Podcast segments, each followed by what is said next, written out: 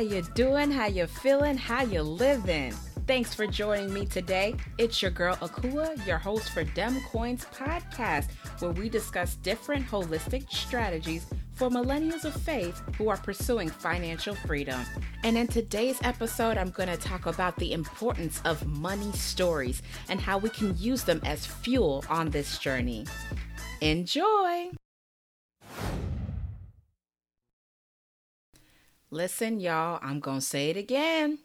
Mindset changes everything. You cannot begin to change the way you handle money or optimize the way you handle money if you do not change your mindset. And the reason I like talking about money stories is because money stories serve as a good example of how your mindset directly correlates with the way you handle your coins. Now, for those that may not be familiar with the term money story, don't worry, it's all good.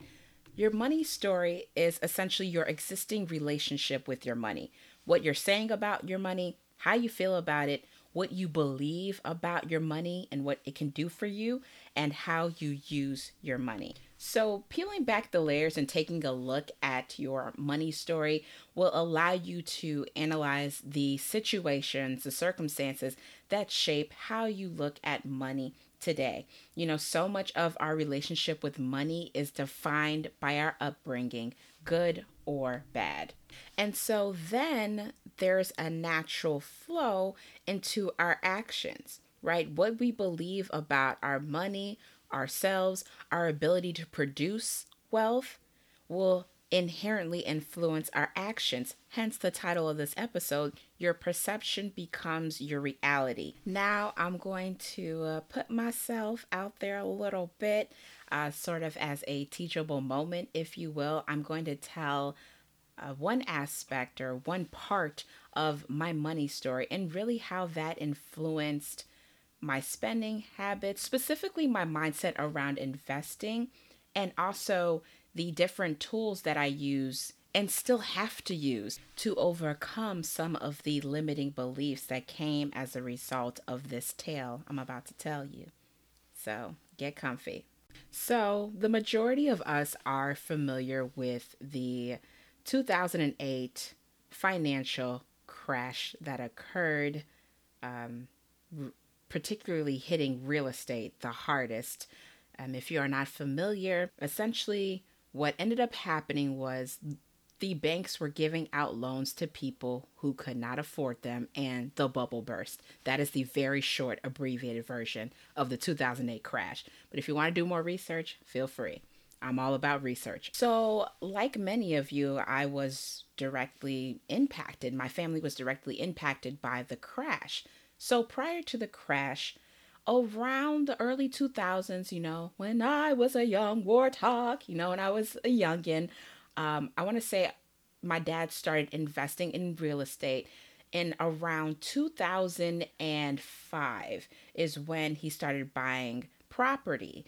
Um, he found out about real estate investing from a local investor, Ghanaian man you know, cut from the same cloth and was making really good profit. So he then advised my dad to get involved in real estate investing.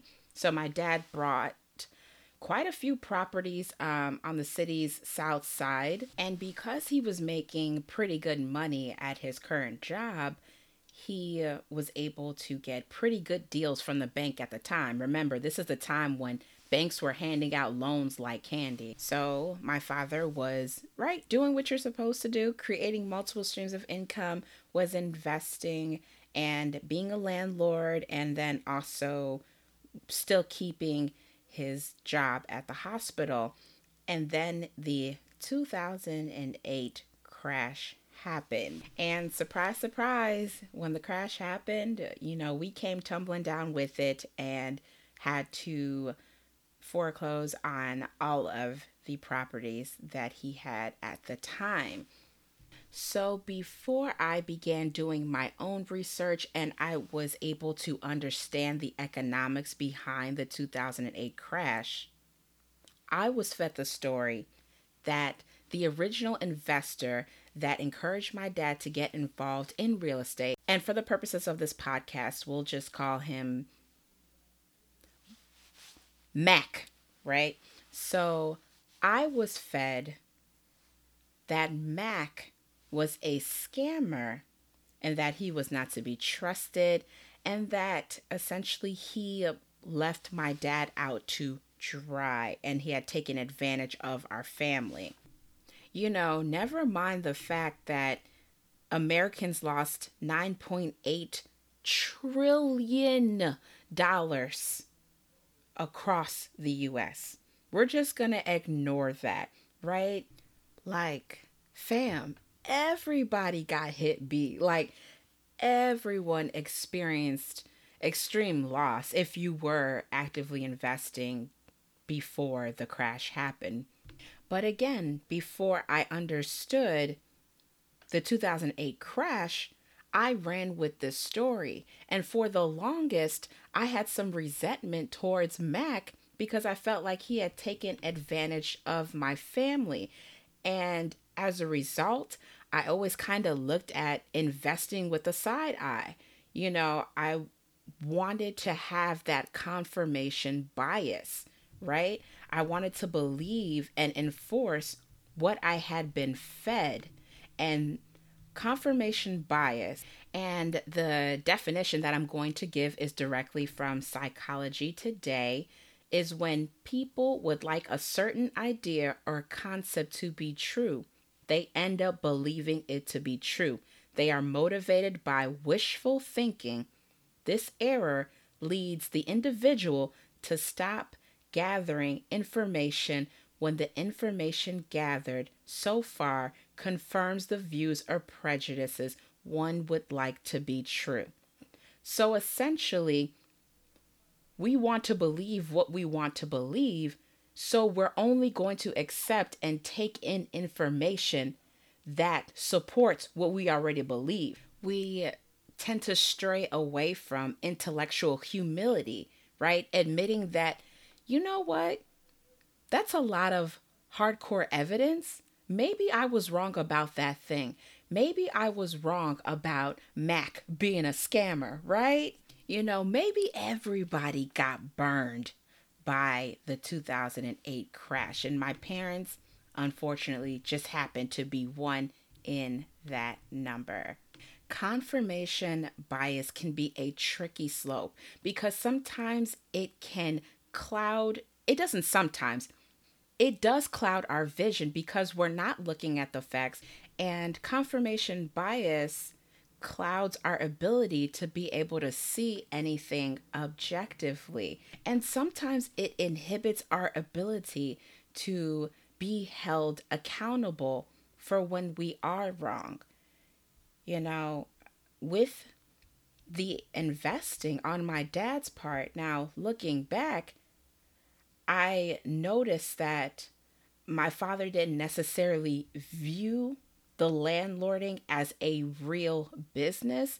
And so I remember we would always have tenants that were awful, god awful. But that's because there were no screening methods for the tenants. My dad wasn't running background checks. And this is not to, you know, rag on my dad or, you know, run him under the bus. But again, this is just being objective and learning and moving forward and being better in the future. Now, this is why someone like a David in the Bible is so revered by God.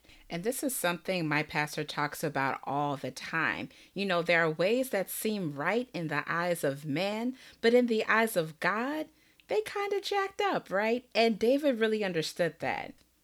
All throughout the book of Psalms, and I know he didn't write the whole thing, but the Psalms that he did write, when he asked for forgiveness, he did not come with the excuses. He literally would put his palms up and be like, okay, Lord, you know what? I done messed up again. I done did it again, Father. Help me, Jesus. Lord, don't take your precious Holy Spirit from me. I am sorry. And I think that it would benefit us if we could let go of some of that confirmation bias, taking the facts for what they are, and improve in our lives. And I get it. Accountability is tough. Looking yourself every day in the mirror and not picking yourself apart. Don't get me wrong, that's not what I'm suggesting. But really taking some self analysis and thinking about how you can improve, how you can improve, you know, your mindset and analyze what beliefs am I carrying that are limiting me. It's hard work, y'all. It's hard work. I know. I know. Shoot, I'm still in the thick of it. I'm certainly not out of the woods, but it is definitely a lifelong process. And it's worth it in the end, especially when you start seeing some results. And I am still actively working to change the limiting beliefs around this story. Um, so when I was old enough to start doing that research, and I started really realizing that multiple people got burned, I then wanted to take the initiative to find out well, what happened to some of those people that got burned? And certainly some of them, you know, completely gave up on investing, never made another investment again. But there were other people who got burned, dust their knees off, you know, and picked themselves back up. And I was very curious about how these people were able to pick themselves back up for those that were heavily impacted by the 2008 crash. And I realized that many of these people were able to pick themselves back up because they had the mindset and belief in themselves that they could start all over again but part of the reason they had that confidence in themselves is because they had systems and they had the work ethic to make it happen. And I don't know if you guys have come across these videos on YouTube with very successful bloggers with millions upon millions of followers, and they make videos and they ask of themselves and their audience, what would they do if they started again? Like, hi guys, what would I do today if I were starting with zero followers? And how would I grow my following? And those videos um, can be a little cringe sometimes, to be honest. But the point is, is that these videos are helpful because they show that people with systems in the end win. Their success is not solely predicated on external factors, but on internal factors. And so that's the important thing that I take away from those individuals. Right? The money is within. The ability to produce wealth is already created within you. Trust in your secret sauce. Okay? so I began to trust in my own sauce a little more, and the perspective shift began to happen with more research, right, I was able to see the situation for what it was. And I wasn't so distrustful of investing as a whole. And I began to shift my mindset regarding how I looked at money and how I used money. So, I'm going to talk about some of the adjustments I've made as a result of this shift. And I mention it in quite a few episodes, but becoming very keen about doing proper research became very important for me. Doing thorough research allowed me to take accountability for everything in my life because when you don't take accountability and if you continuously blame other people for where you are in life, well, now you don't have the power to change your life the ability to move forward and to change your life is now in the hands of someone else. And that can be a really disempowering place to be. And in this place, now all of the power lies in external forces as opposed to internal forces. Now, unpredictable things happen. We don't have the power to control certain external forces and things and viruses that be, right? As we're learning in this season. but what do I have the ability to change? What can I shift or pivot in my life to make my life more efficient, make my spending habits more profitable, and in line with my goals? Now, a second adjustment I had to make is realizing that it wasn't all bad. Now, sometimes when we do get to researching and we learn, you know, the seven habits of highly effective people, and and you know, we're doing all the self development stuff, we can look at our parents and our upbringing with a little bit of a side eye. Now, this may not be everybody's, you know, story, but this is something that I have learned to create a more balanced view of my childhood, right? When we're talking about money stories, for many of us, it wasn't all bad, right? For me, my father was a superb, and hear me when I tell you, superb saver when he worked. I still don't know anyone till this day that saved the way that man saved when he was working. That man knew how to save, and that was a critical tool that I had abandoned that I'm now relearning, right? So it wasn't all bad. And because of my dad's savings and also his emphasis on scholarships and grants, I went to undergrad with less than 10K in debt. Yes, I got my undergraduate degree and I have less than 10K in debt, and that's because that man. So it certainly wasn't all bad, and that is a huge, huge privilege. Again, as I continue to expand my horizons, expand my perspectives, I begin to see just how much of a privilege that is. And for some of us, you may be listening and saying, nah, sis, Akua, you don't understand. It really was that bad. My mom put utility bills in my name. My mom put credit cards in my name before I was, you know, even walking.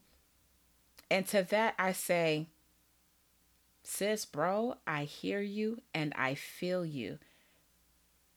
But again, at the end of the day, if we leave it up to our mama, our daddy, our aunties, whoever we feel like did us wrong when we look at our relationship with money, we'll be forever waiting for them to make it right. And again, that's a really disempowering place to be. If anything, if you have a money story where you feel like it was just trash from beginning to age 18, I feel like that should give you even more fuel and more motivation to do better.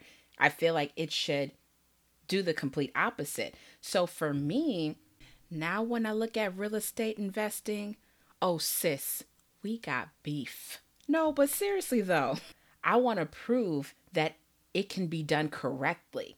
So the mistakes that may have been made in the past with my family with real estate, I want to be the one to prove that it can be done correctly. So, again, the importance of mindset shifts. Now, another important thing that I did that I think really helps me is the language around your coins. Right? I saw this quote the other day and I thought this was just so poignant. The quote said, Never feel bad or have a negative attitude about spending money. When we weep and moan about having to pay for food, rent, etc., we send out negative, disempowered energy towards our money. In return, this programs our subconscious mind and results in us attaining less money. Instead, be happy when you spend money and realize you can always make more of it. So instead of saying, I don't have money, right? I will say something like, I have the money, but I choose to spend this money in my retirement account, right? The shift in the language around your money is also super important. Now, this last tip I sort of embedded throughout this episode, but the importance of getting different perspectives about the same topic. Hearing other people's perspective about the 2008 crash helped me shift my mindset.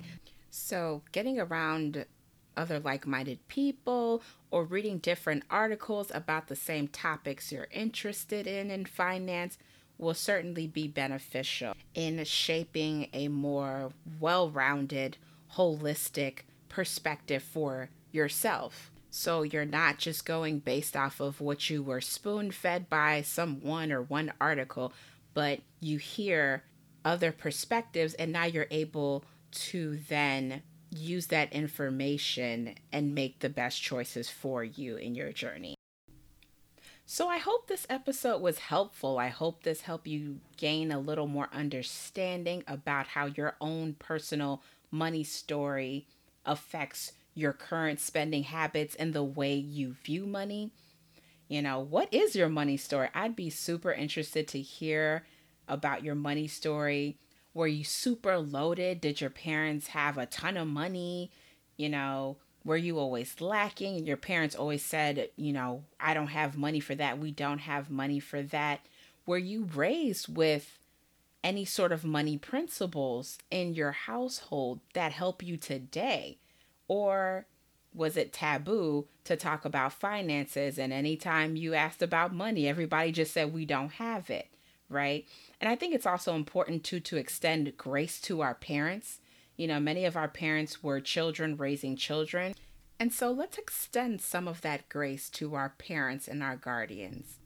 I'd be really interested to hear your stories. Feel free to email me at demcoins1 at gmail.com. And if you take a critical look at your upbringing and you say, the whole money story, mine was complete garbage, okay? You know, if it wasn't so great, use that as fuel to then use your money as the asset that it's supposed to be in your life. And if your parents gave you great principles regarding money, use them and please share them. I would like to know, okay? Just remember to do your research, look at things from multiple perspectives, and let go of that confirmation bias that holds us bound and doesn't allow us to take true accountability and take back the power that we have in this journey. And that pretty much wraps up today's episode. Thank you for joining me. I hope you got some new insights, or maybe you just got some confirmation on a couple of things. Let your girl know. Feel free to email me at demcoins, the number one, at gmail.com. Also, feel free to reach out to me on Instagram by the same name. If you have any good topics, cool new strategies, let me know. And while you're at it, feel free to write an awesome five star review on Apple Podcasts. Tell your friends about me, okay? I am so excited for all of us on this journey. And until next time, stay encouraged.